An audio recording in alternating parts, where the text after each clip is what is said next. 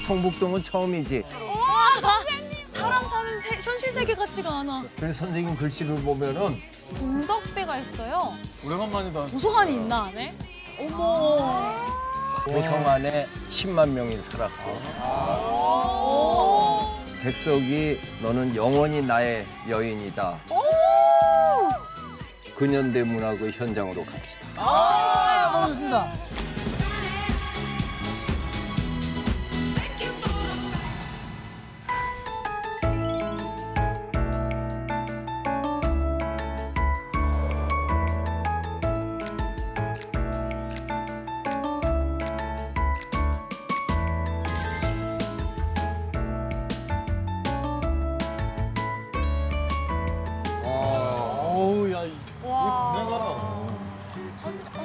되게 신기하다, 근데.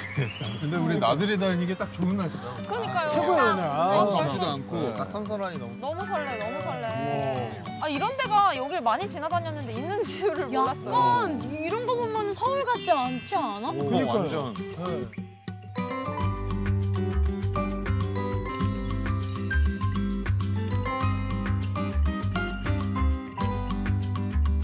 네. 선생님이 어디 계시죠, 오늘은? 거기 저 선생님 들어가는 건가? 들어가. 어서 와요. 약간 사파리온 느낌. 약간 탐험가처럼. 와, 선생님 뭐. 안녕하세요. 어, 그래, 오랜만이네. 안녕하세요. 아이고, 안녕하십니까.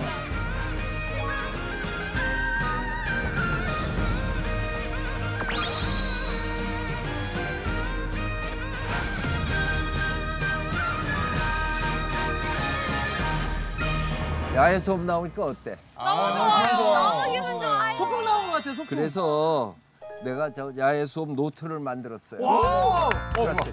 답사 노트를. 와, 진짜 야외 수업 올 것 같아. 와, 소풍 느낌이야. 야, 성북동 답사. 폭포리다.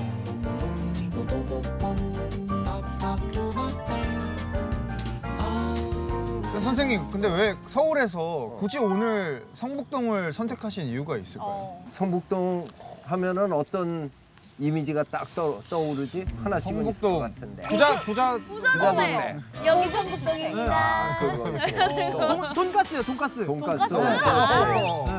여기에 저 기사 식당을 비롯해서 식당들. 네, 네, 살면서 맛집. 맛집들. 저는 어릴 때 그 국어책 교과서에 성북동 비둘기라는 아, 시가. 아, 역시. 그런 시가 있어요? 그런 시가 있어요. 근데 그게 요즘에 요즘은 없어요. 저 몰라요. 저는 교과서에서 본 적이 없는데 요즘 친구들은 안 배우나? 저 모르겠어요. 저희는 교과서에 없었어요. 없었어요. 네, 네. 김광섭 선생이 여기 사셨어요, 성북동에. 아, 그러시다가 이제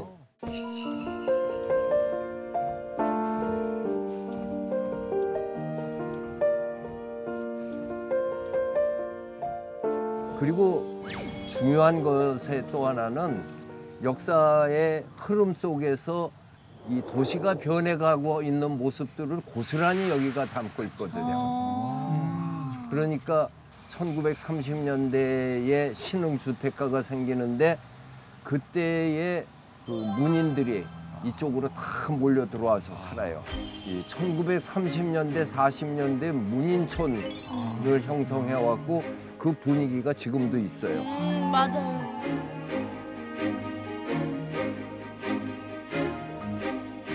그런가 하면은 서울 성곽 뒤에 북정마을이라고 하는 달동네가 있습니다. 네. 북정마을. 육이오 동란이 한창 진행될 때 북쪽에서 사람들 내려와가지고 성곽 밑에 그냥 확 살았어. 네. 그 거기를 북적거렸다고 해서 북정마을이 있어. 북적거렸다고. 북적거려서 북정마을. 아. 문인들의 문화촌, 북정마을. 그다음에 부자들의 부촌, 이 세 가지가 성북동에 다 모여 있어서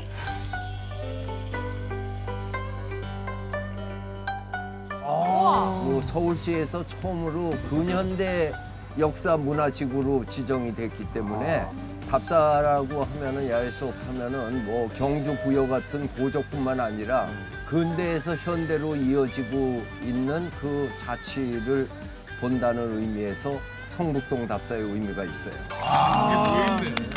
그러니까요. 잘 골랐다. 맞아. 근데 선생님 그 성북동 중에서도 음, 음. 여기가 처음 시작하는 야, 장소인 야, 이유가 뭐예요? 뭐, 저기 빨간 저 문이 하나 있지. 네. 네. 저게 홍살문이라고 해서 홍살문. 홍살문이 있는 곳은 관청이 있었다는 뜻이야. 아 아 그러니까 왕릉에 가도 홍살문이 네, 있고 맞아요, 맞아요, 있어요. 옛날에 관아 앞에도 다 홍살문이 아 있어요. 아 향교 앞에도 있고. 여기에는 선잠단이 있었어요. 선잠단. 잠, 잠실할 때 잠, 아. 잠자는 게 아니고 네. 네. 누에. 아 누에. 네.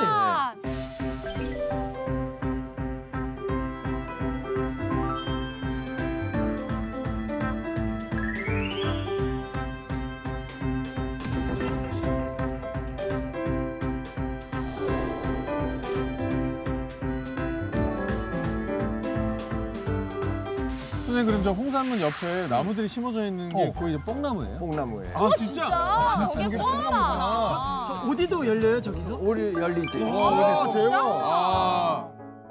선잠단이 만들어질 시절에 조선왕조 초 개국하고 얼마 안 돼서거든요. 네네. 그래서 여기에서 뽕나무에서 누에를 키우는 것을 장려하는 선잠에게 제사를 올리는 곳이 선잠단. 아, 그렇구나. 아, 지금은 터만 남아있어서 음. 구체적으로 어떻게 제사를 지냈는지 잘 모르겠는데. 어, 여기 의식해요. 복원을 아. 해가지고. 아, 아 지금도 어, 해요? 네, 오월달에.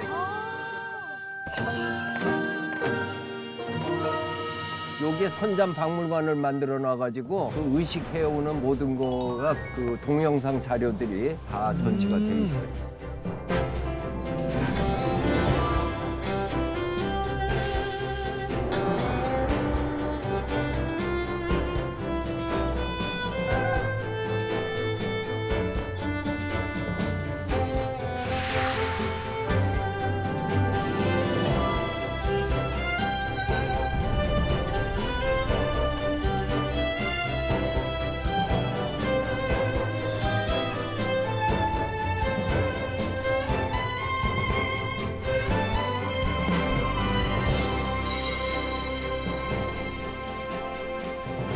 인간의 삶에 가장 중요한 게 의. 의식주지. 네. 네.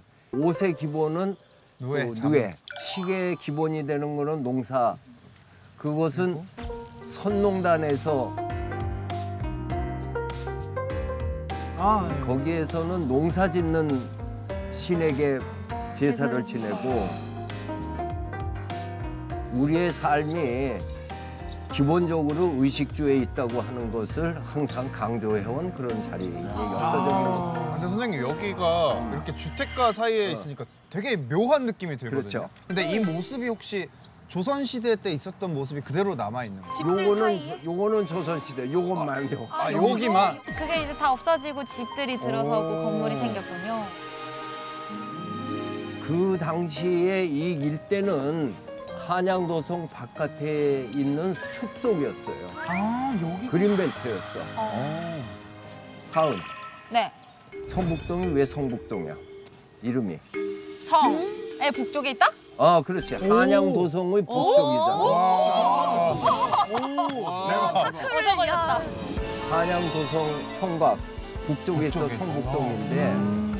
그래서 성곽 밑으로 가서 보면은 이 풍광들을 이제 볼 수 있어요. 성곽으로 갑시다. 오, 오, 좋습니다, 좋습니다. 좋아요. 예. 예. 성이 좋아. 그린벨트. 아, 너무 그린벨트? 신기하다. 좋아, 좋아. 진짜 신기하다. 아, 그치.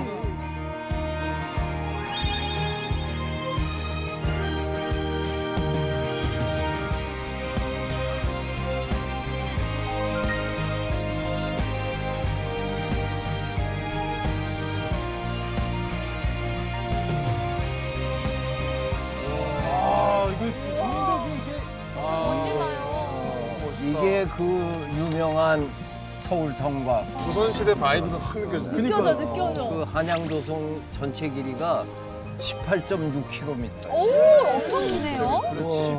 그리고 도성 안에 십만 명이 살았고. 아, 많이 살았구나. 서울 성곽을 복원하면서 네. 한양도성 순성길이라고 해가지고 한양도성을 쫙 그 돌 수 있게 네. 네. 전부 복원을 했어요. 야. 야. 근데 뭔가 이십일 세기에 서울 안에 이러고 있으니까 되게 신기하다. 맞아요, 맞아요. 너무 좋다.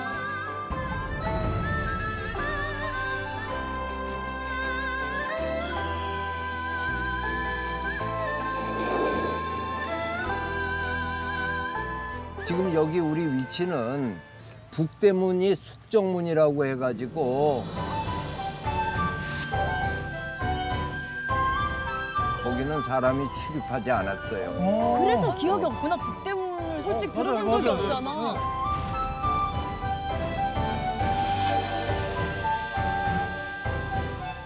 네. 거기에 동서남북으로 대문이 있는 게 동대문, 남대문, 네. 서대문. 네.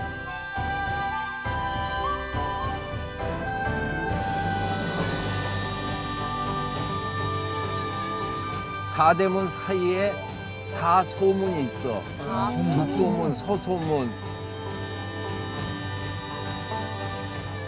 신기하다. 어, 그 처음에 토성을 했다 세종대왕 때 석성으로 이렇게 바꾸고 난 다음에 여기를 심리는 전부 그린벨트로 지정을 했는데 네. 그걸 성저 심리라고 그랬어요. 성저 심리. 성 아래 심리는 사람이 살지 말고 그대로 자연 녹지 그대로 놔뒀어요. 여기는 다 숲이었어요? 숲이었지. 완전히 숲이었어요. 네, 저 질문이 응, 있는데요. 네. 그러면 여기는 언제부터 사람들이 살았던 거예요? 정확하게는 이 성저 심리 이 북쪽에 네. 영조 때 들어와 가지고 여기에 둔전을 설치하면서 사람이 들어오기 시작했어요. 공식적으로. 아 군대가 주둔 하는 둔전이라고 그래요. 그러니까 군대가 와서 생활을 하면서 지키는 네. 거. 농사를 지으면서 그걸 둔전이라고 그래요. 둔전. 아, 그럼 그 사람들이 여기 주민이 되는 거잖아요. 그렇죠. 어, 그러네. 우리나라는 내전이 없었어요. 아, 그러네요. 어, 일본은 철저한 봉건제가 되노니까 맨날 지들끼리 아, 다이노끼리 싸웠어요. 세력 싸웠죠.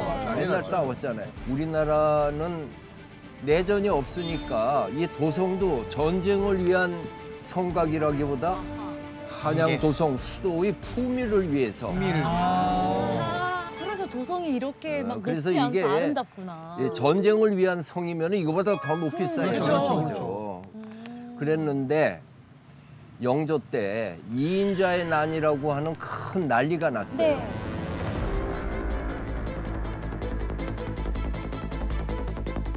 그거를 치르고 난 다음에 도성의 방비 체제는 해야겠다. 좀 더 강화해야겠다. 어, 그러니까 여기에 영조 때 둔전을 갖다가 뭐 모집을 해가지고 삼십 가구가 들어와서 여기에서 처음에 살게 돼요.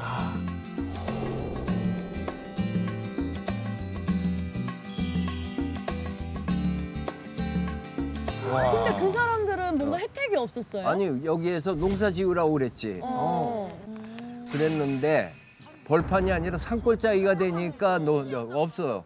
그걸로 안 되기 때문에 특혜를 준 거가 조선시대 때의 여러 그 상공업 중에서 예. 마전이라고 그래요. 삼배하고 모시를 네네. 하얗게 표백하는 네네.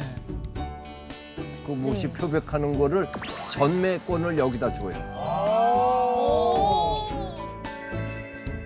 그 옛날에 여기 산비탈에 쫙 깔아놓고서 그래서 요 아래를 마전터라고 그래요. 마전터. 성북동 삼거리가 그 마전터라고 삼거리. 그리고 마전터. 이거를 네. 갖고 하는데 그것만 해갖고서도 안 되는 거야. 네. 그래서 이번에는 메주 쓰는 거.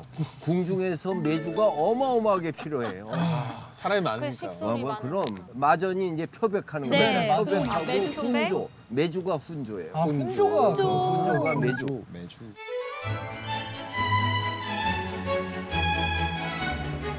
이 사람들이 여기 삼십 가구, 사십 가구가 살면서 네. 지금도 시골 가면 그렇지 자기들이 먹거나 팔 유실수를 심는데 복숭아를 심어요. 복숭아! 아, 복숭아 꼴이 돼버린 거야, 여기가. 완전 복숭아 꼴, 어마어마한 복숭아 꼴이 되는 거야. 풍경이 너무 예뻤겠다. 그 얼마, 얼마나 멋있겠어요. 상, 아, 이 성북동 계곡을 끼고 삼십여 채의 야. 집이 야. 있는데 쌀이 울타리를 해놓고 주변에는 복숭아 나무가 이렇게 아. 복사골이 돼서 있었구나. 아 진짜 대박이다.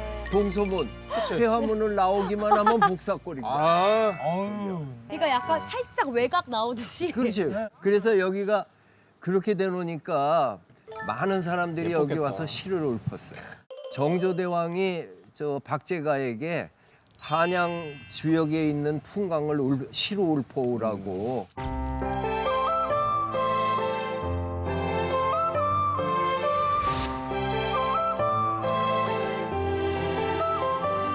야, 그러니까. 근데 이렇게 되니까 문제가 이제 또 생기는 게. 불륜? 쓰레기. 불륜? 오염. 별장이 들어오기 시작하는 거야. 아, 아 너무 좋으니까. 너무 좋으니까. 너무 좋으니까. 아 별장이 그냥 하나씩 들어오는 거가 열 개가 들어왔어요. 아 야, 근데 왕이 그걸 가만 놔뒀어요. 여기 그림도 찍었잖아요. 뭐 그게 저 지금 같은 합법적인 그거보다 어차피 노는 땅이니까 권세 있는 사람들이 와가지고 땅 차지해버리는 것도 옛날이나 지금이나. 그래서 여기 복사꽃 마을에 마전하고 훈조하는데 네. 그러니까 멋있는 정원들이 아 십여 채가 쫙 들어가 있었어요. 현재 남아있는 것은 유일하게 네. 성북동 별서라고 하는 게 남아있어요. 성북동 별서. 어, 그래요?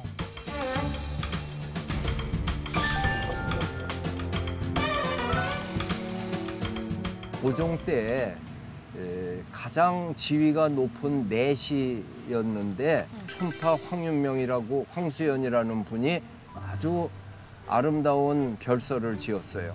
근데 별서를 짓는 데의 조건이 첫째는 자연 풍광이 아름다워야 돼. 계곡이. 아 거기에는 두 물줄기가 확 내려와서 연못을 이루기 때문에 쌍유계곡이라고 하는 곳에 쌍유계곡. 어, 지었어요. 야.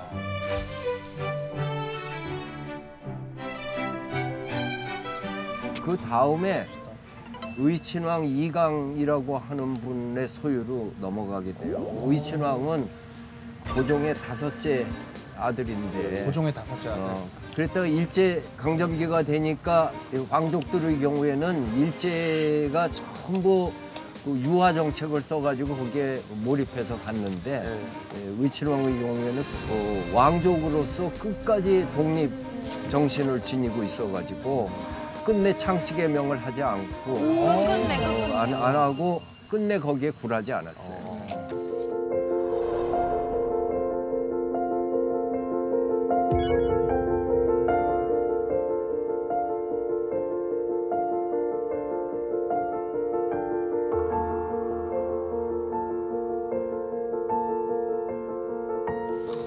잘 몰랐던 이야기인데. 네. 아무튼 그러한 집이 별서가 하나 남아있다고 하는 거가 우리의 아름다운 정원 하나를 또 문화재로 갖게 된 것이고 네. 그쵸. 어, 또 하나는 성북동의 역사를 얘기해주는 아주 중요한 거 같아요. 아, 너무 뜻깊다. 진짜. 근데 별서라는 게 뭐예요? 별장? 별장은 들어봤죠. 네. 어, 별장은 아, 가끔 별서? 가는 곳이고 별서는 별도로 떨어져서 살고 있는 곳. 아 그러니까 본체가 본집이 서울에 있으면서 교외에 또는 멀리에 거기에서 먹고 자고 살 수 있는 집, 세컨하우스. 음 이런 거를 상장하면서 시조를 하나씩 지어볼까? 어? 시조요? 어, 시조? 저희가 직접이요? 아, 시조를... 와 이렇게 준비 완전히 돼서? 아니 이게... 잠깐만. 야 진짜 와, 대박이다. 와 이거 완전 백일장이잖아. 어, 백일장 하는 느낌 나는데? 주제가 뭐예요? 주제는 복사꽃. 복사꽃. 아, 복사꽃. 아니면 뭐 성조심리로 해도 되고. 아. 상품도 있어. 상품이요? 어. 세뱃돈인가요? 아니 합죽선으로. 와. 아, 선생님 부채 그릇이야. 와 이거 진짜 이거 진짜 갖고 싶다. 와 진짜 잠깐만. 야 저거 욕심난다. 나 좀 시간 오래 걸려도 진지하게 합니다. 저도요. 복사꽃이 어떻게 생겼어? 나 복사꽃 좀.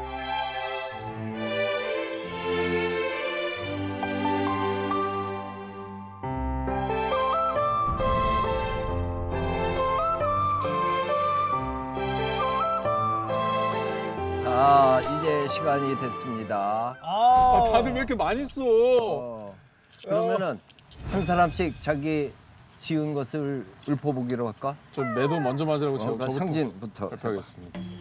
성서심리 성곽길에 멋스러운 멤버들과 성북동길 거닐면서 홍준쌤의 역사 얘기. 그 무엇과 비아리오. 의미, 재미 다 있구나. 오, 오, 오 너무 좋은데요? 어, 그림도 그렸네.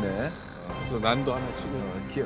기왕이면 복숭아를 그리지. 복숭아 진짜 못 그려가지고. 그래, 그랬어. 저는 복사골 사랑에 대해서 썼습니다. 아, 그래. 아, 역시. 써야겠다. 네, 제가 만약에 복사골에서 살았었을 때 응. 사랑하는 사람이 응. 있었다면 어, 이렇게 썼겠다. 그래, 자, 제목. 응. 복사꽃 그대여.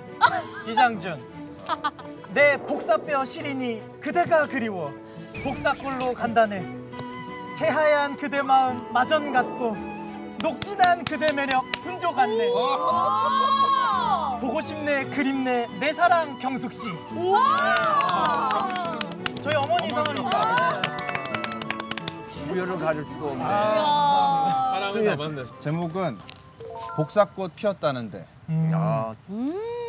성북동 사람들 먹고 살려 심었던 복숭아 누가 다 먹었나. 아. 복사꽃놀이에 때만 되면 북적였다는데 대체 어디로 숨었나. 별장 짓던 양반들이 훔쳐갔나. 수군거림에 부끄러워 성벽 넘어 숨어버렸나. 아이고. 복사꽃 피었다는데 꽃내음 하나 없네. 아 진짜 장난 아니야. 야 이거 정말 나 진짜 미치겠다. 야, 나 정말 이거 상상을 초월하는 명작들이 나와서.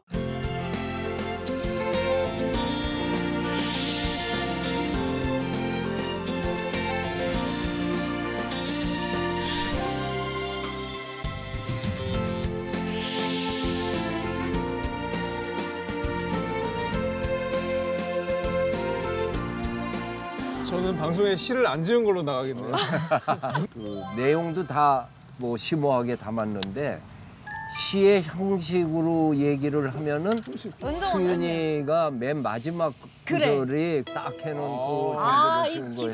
기승전결이 있네. 오케이, 오케이. 어, 그래서 어, 그러면 승윤이 봤나요? 어, 어, 그래서 승윤한테 이걸 주겠다. 네, 감사합니다. 어. 와, 진짜 너무 부럽다, 승윤아.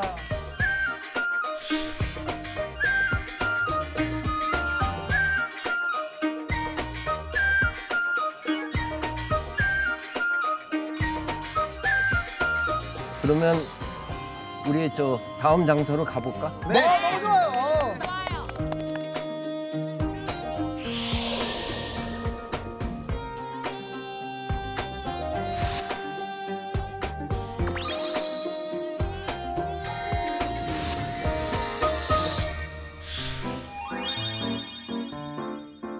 와, 올라가자. 와, 좀 압도되는 느낌이야. 야, 이거. 우와. 진짜 비주얼 장난 아니야. 아, 너무... 와, 이런 이런 곳이. 뭔가... 여기가 서울이에요, 경주예요? 아니 뭔가 사람 사는 세, 현실 세계 같지가 않아. 선생님 여기가 우리 옛돌 박물관이잖아요. 그렇지, 야외, 야외 전시장. 마치 조각 작품에 의한 설치 미술장. 네, 그러니까요. 그러니까요. 아니 이걸 어떻게 다 모았을까요? 아, 이거 진짜 대단해요. 이걸 이 귀한 것들을 어떻게 다 옮겨서 이렇게 놨을까? 성물이라고 얘기하는 석인상들이 많잖아요. 어, 예. 이게 세 가지 종류인데 네. 이게 문신석, 무신석을 아주 설약하게 만든 거죠. 아, 아, 왕릉에 문신, 있는 문신석, 네. 무신석. 네. 그건 왕릉이고 네. 그것의 축소판이 양반 집에 자유롭게 저.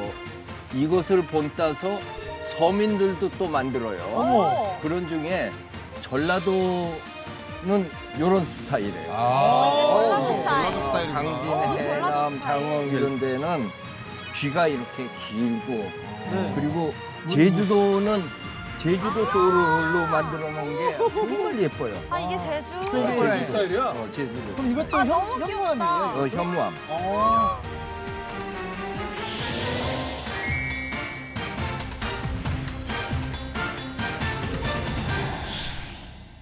그 전에 우리 성저 심리부터 시작했잖아요. 네. 그리고 복사골이 되고 네. 별장이 들어오고 거기까지 네. 했죠. 네. 네. 성북동이 천구백삼십사 년 이때 되면은 인구가 폭증을 해요. 오. 그때까지 서울 인구가 도성 안의 인구가 십이만 명이었거든요. 네, 네. 그랬는데 오. 이십만 명이 돼. 오, 완전 급증했네요. 두 배로. 그때 왜 그렇게 진짜. 많이 되냐면은 일제강점기에 일본 사람들이 얼마나 아. 도시에 많이 왔냐면 서울 인구의 삼십 퍼센트 이상이 일본 사람이었어요. 세상에. 그러니까 뭐 경찰이나 뭐 총독부 관리만 일본 사람이 아니고 음. 건설업이고 유통업이고 그치, 돈 되는 것들은 일본 사람들이 상권을 지고서 그렇게 음. 들어왔었어요.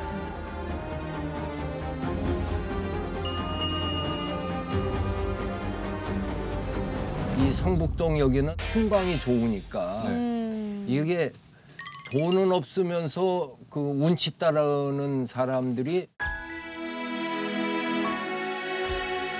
삼십사 년에 상어 이태준, 그다음에 근원 김용준 이런 그 당대의 문인들이 이쪽으로 들어와서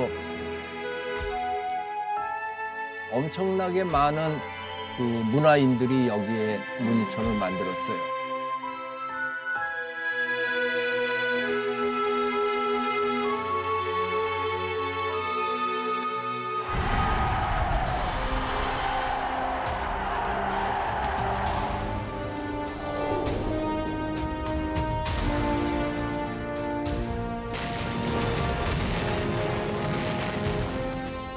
그러다가 육이오 동란이 터지고 나니까 피난민들이 내려와서 이 사람들이 음. 아무 데고 자야 될 거 아니에요. 음. 그러니면 인적이 없는 곳에 가서 자니까 성적, 심리, 성곽길 밑에 있는 거기에 북정마을로 해서 판잣집들을 그냥 바글바글하게 짓고 아. 완전 모여서.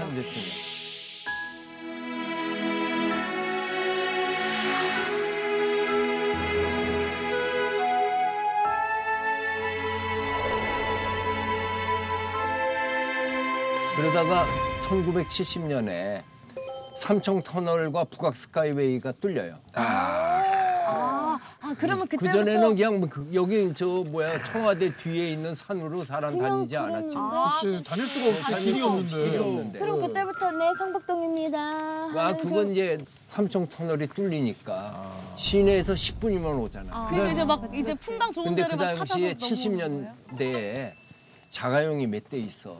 그렇죠. 그쵸, 그러니까 자가용이 있는 부자들이 여기에 와서 그것도 남향이잖아, 그 자리가요. 또 터가 좋잖아요. 터가 좋고, 터가 넓고.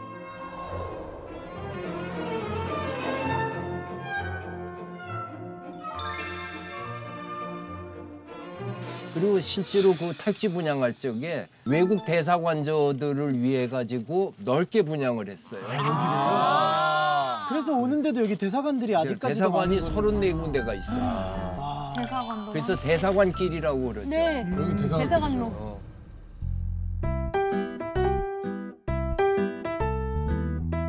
근데 부촌들이 들어서고 대사관 들어오면서부터 가보면 알지만 돌축대 위에 이렇게 의리의리 하잖아요. 네. 맞아요.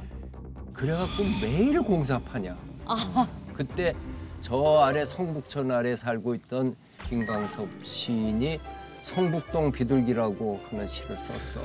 병상에 비둘기. 누워서. 그 시 은정 씨가 네. 한번 읽어보니까. 네, 제가 읽어보겠습니다. 어. 성북동 비둘기. 성북동 산에 번지가 새로 생기면서 본래 살던 성북동 비둘기만이 번지가 없어졌다. 사람과 같이 평화를 즐기던 사랑과 평화의 새 비둘기는 이제 산도 잃고 사람도 잃고 사랑과 평화의 사상까지 낳지 못하는 쫓기는 새가 되었다. 아우, 아, 너무 슬퍼. 슬프다. 슬프다. 그 다양한 세계가 우리들이 삶에요. 우리 사, 아, 삶의 사회의 구조죠. 우리가 답사 코스를 여기로 잡은 중요한 이유 중에 하나가 예. 네. 여기에 오면은 성북동이 다 보여요. 아 아 여기서 다 볼 수 있어요? 그렇죠. 저희가? 여기서 아 그거 좋아요. 보러 왔어요. 네. 네. 오, 예.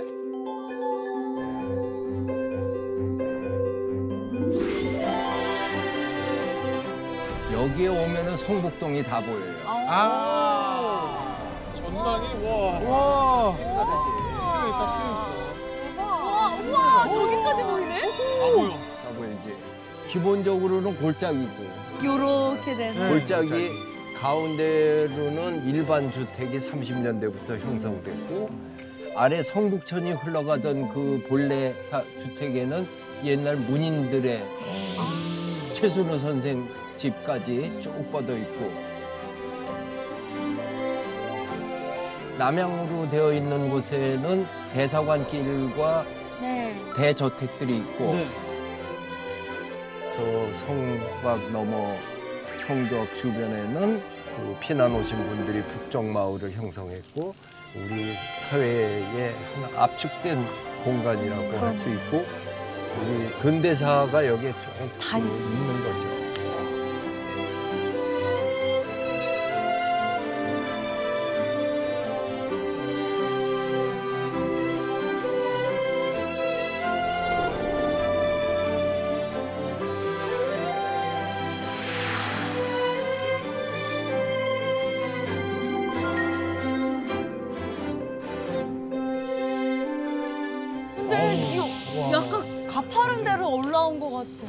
이런 데에 있나요? 갈 동네야. 와 이런 데 또 뭐가 있나 할머니, 봐요. 할머니 댁 온 것 같다 되게. 되게 신기하다. 약간 절, 절인가? 이런 데가 있다. 등산 느낌? 와, 네. 와, 근데 선생님이 제일 빠르셔. 그니까 와, 빨리 가자고. 체력 무슨 일이에요? 와, 선생님이 아니, 제일 빠르셔. 아, 선생님 너무 롱다리셔가지고. 왜 이렇게 빨리 가세요 선생님. 선생님 찜찜법 프레임 아웃 하시면 어떡해요 선생님. 카메라보다 빨리 가시면 어떡해요 선생님.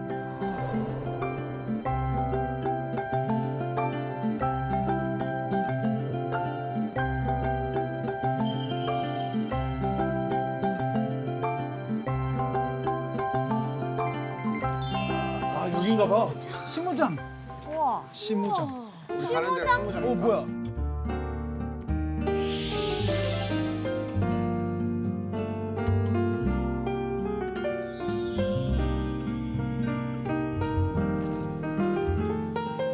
어머 소나무가 이게 이야. 오. 우와 우와 여기 우와. 우와. 와 진짜 너무 좋다. 진짜 고택의 느낌.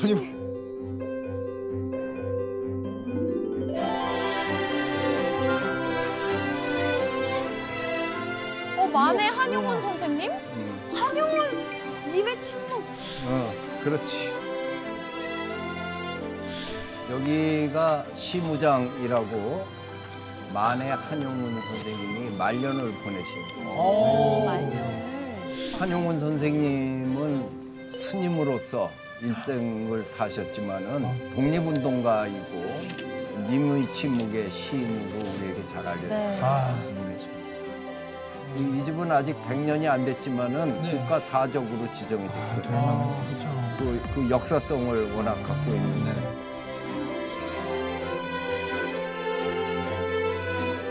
저 안에 초상화가 네. 있고. 오, 님의 침묵 책 있어. 어. 오, 그렇지. 시집인가 봐. 어.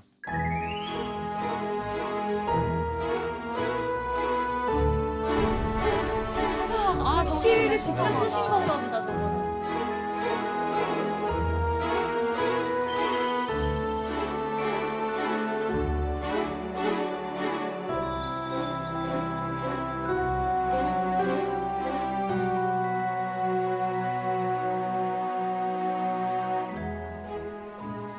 선생님 글씨를 보면은 저 힘이 있으면서도 콸콸 물이 흘러내려가는 것 같이 되게 자유로워. 자유롭죠. 네. 하면서도 힘이 그렇죠. 있어. 힘이 있다. 진짜. 진짜. 아, 그렇죠.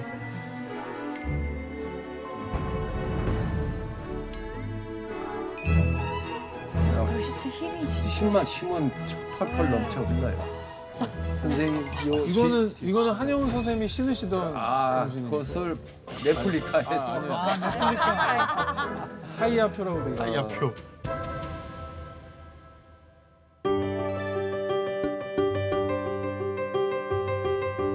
그래도 이 집이 이 두 쪽 마루로 해가지고 이렇게 놓은 거가 계량 한옥이에요. 아 그렇죠? 그러니까 이 유리문을 해서 저 그나마 이거 이중창을 하셨네요. 이중창 한 거지. 어, 이중창 설계. 진짜 그리고 멋있어. 이 집에 굉장히 기능적인 게 야. 저쪽에 한 칸을 들여서 이 부엌이 있잖아. 부엌이 있어. 아, 아, 아, 아 부엌이 아, 여기 있어. 아궁이나 부뚜막이 있더라고. 밥은 해야 되니까. 그러네.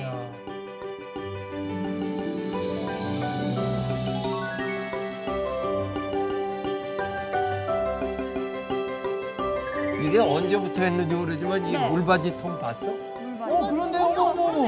어, 아, 이게 원래 있던 거예요, 선생님? 원래도 이런 식이에요. 아 나중에 이제 갈았겠지. 오, 이거. 양세 아무래도 아깝죠. 야, 선생님, 저는 이 소나무가 멋있지. 예, 아, 정말 멋있어. 진짜 크고 이 적성이 막 저기까지 가 있잖아요. 아.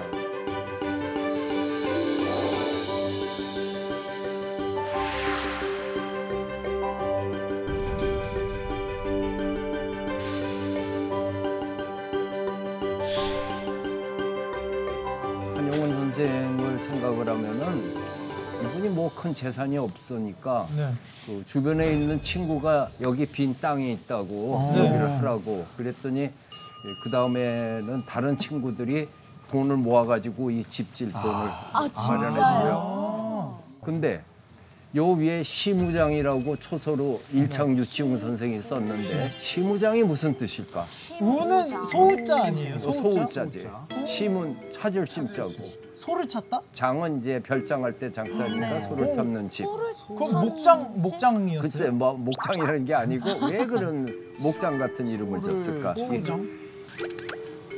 법을 구하는 불교에서 예. 그 진리를 찾아가는 길을 소를 찾아가는 열 가지 장면으로 아 그 설명을 한 게 있어요. 아 그래서 처음에 보면은 그 한 동자가 소를 찾아가 참을 찾아가서 참을 구현하는 과정을 그린 거예요. 그러니까 심우장이라고 하는 게 참을 찾아가는 거지. 한용운 선생님 인생과 또 좀 비슷하죠. 그렇죠, 그렇죠. 네, 진리를 찾아가는. 근데 이 집을 보면서 뭔가 딴 데하고 이상하다고 못 느꼈을까? 음. 음. 저 어. 그. 볕이 어. 지금 사실 시간으로는 어. 굉장히 쨍하게 그쵸. 들어와야 할 시간인데 근데 이렇게 오고 네, 왜 그렇지? 혹시 방향이... 방향 때문인가? 그렇지. 방향이 북향이야. 어? 북쪽은, 있잖아, 북쪽이잖아. 보통은 남향, 남향이지. 아니야, 북향 집이야, 이 집은. 좋은데요. 왜 그랬을까? 왜, 왜, 왜, 왜 북향으로? 왜 북향? 숨어, 숨으려고? 어. 조금 안 보이려고? 아니면 해를 피하시려고? 더, 더 구체적으로. 일제 아, 강점, 강점기라서 그, 아, 그 일본의 방향을 보기 시, 바라보기 싫어. 아, 맞았어. 딱 맞았어요. 총독부를 보기 싫다고 등져버린 거예요. 아 요 뒤가 총독부잖아. 아 아 조선 총독부. 어, 조선 총독부. 아 진짜 총독부여서. 와.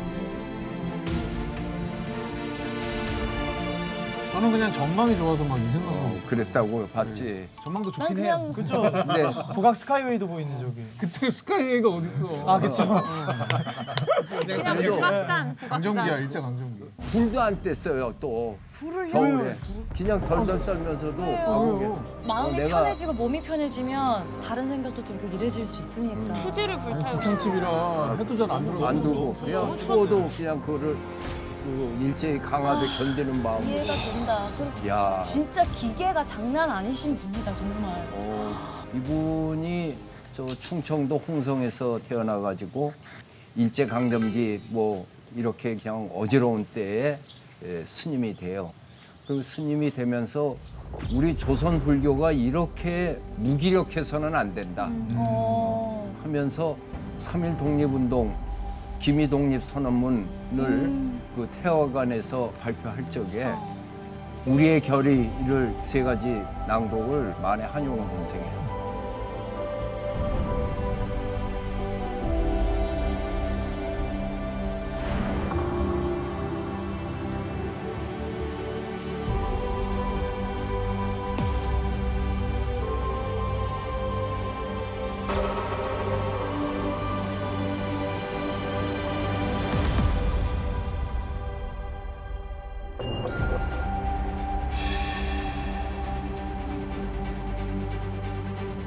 그리고 감옥 생활을 하고 난 다음에 불교 잡지를 만들어서 독립정신 노려왔다가 고향을 시키고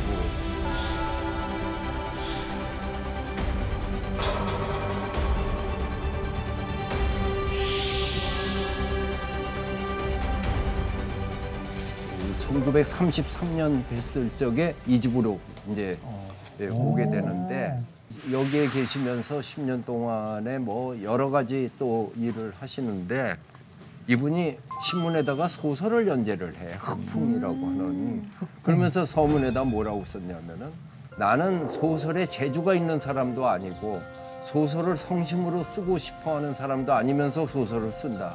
그 이유는 그 행간 속에 있는 것을 사람들에게 얘기하고 싶어서 아. 일제의 그 검열 속에서 제대로 말 못하는 거를 아. 소설이라는 형식으로 해서 그렇게 쓰고 싶었다는 거죠.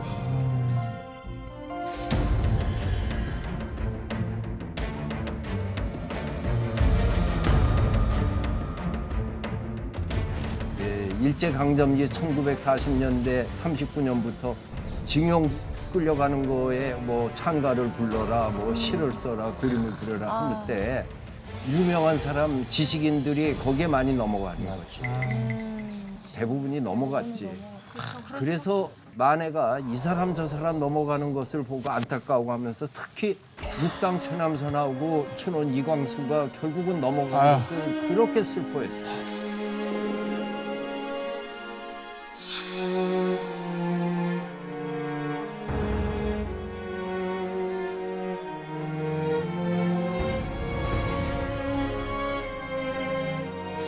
니들은 지켜줬어야지. 그러니까요. 그거를 그렇게 한탄을 하시고 그러다가 천구백삼십칠 년인가 만주 독립군 호랑이라고 하는 김동삼 선생이 옥중에서 세상을 떠나요.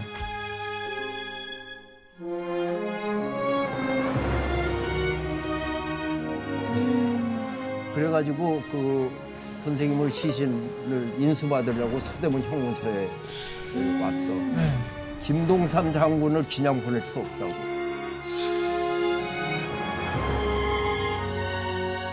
그래서 당신이 업고 심우장에 와서 여기서 오일장을 치르고 그리고 보냈어요. 진짜요? 선생님은 끝까지 자기 지조를 지키고 너무 지키는 바람에 만해 선생님이 선생님은 끝까지 자기 지조를 지키고 너무 지키는 바람에 만해 선생님이 호적을 안 올려서 그 따님이 호적이 없는 거야. 학교도 못 어, 가고. 아이고, 어떡해. 요즘으로 치면 주민등록이 없는 사람이 있으니까 사람... 모든 음, 국가로부터 음, 받을 수 있는 혜택을 하나도 못 받고.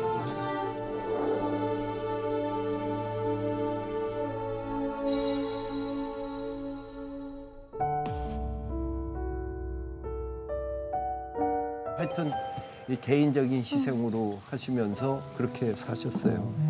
만해 선생님이 그렇게 독립을 희망하면서 의지로 사셨는데 해방되기 일 년 전에 여기서 세상을 떠나요. 아이고, 아이고, 아이고 해방을, 해방을 못 보시고 떠나죠. 그래서 돌아가시고 나서 화장하는데 화장 시설이 제일 좋은 게 홍제동에 있었어요. 아, 홍제동. 그 일본 사람들이 신식을 친 거.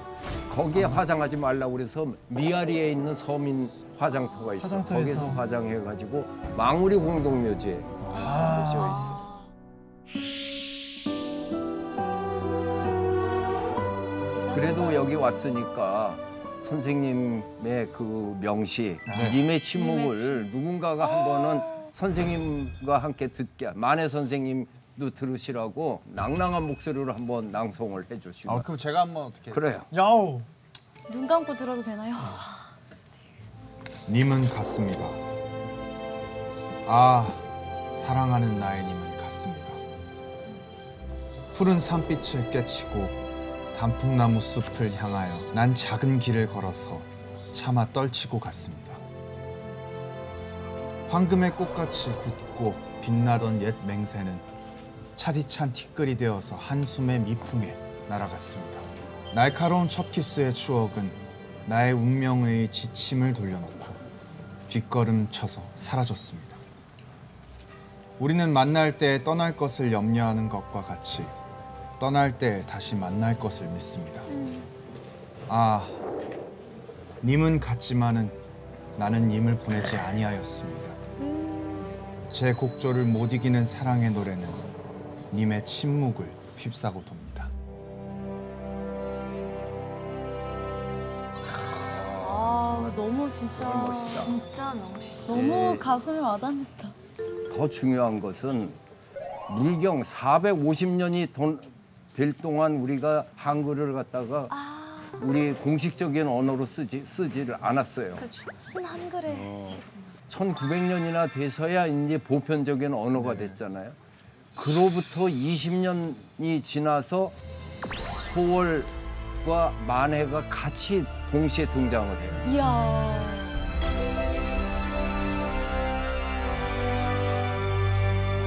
이렇게 서정적이고 아름다운 곡조의 노래가 나오는가 하면 이렇게 사람의 심장을 울리는 그러한 시가 나왔다고 하는 게 우리 현대문학사의 전개에서 튼튼한 좀 뿌리가 되죠.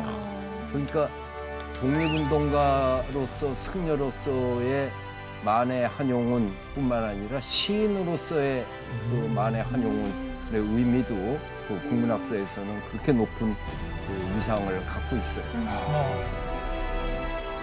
그러니까 이 집이 잘생겼고 못생겼고 이것이 중요한 게 아니고 여기에 서려 있는 만해의 정신, 그것을 위해서 어, 우리가 이렇게 의미 있는 시간을 갖게 된 거죠.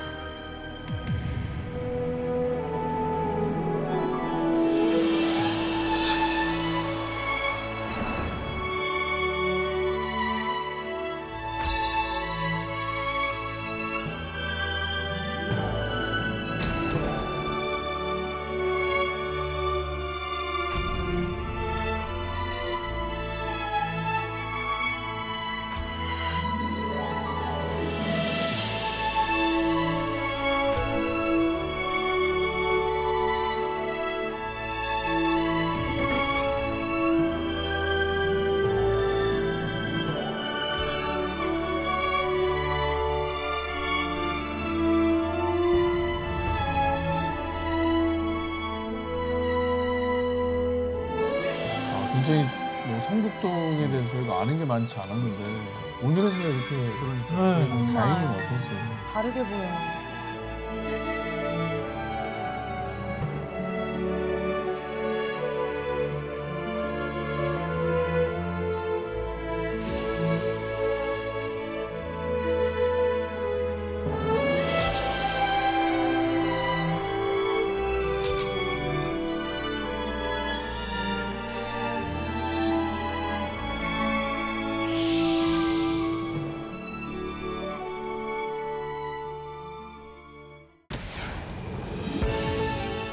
이게 끝이 아니지.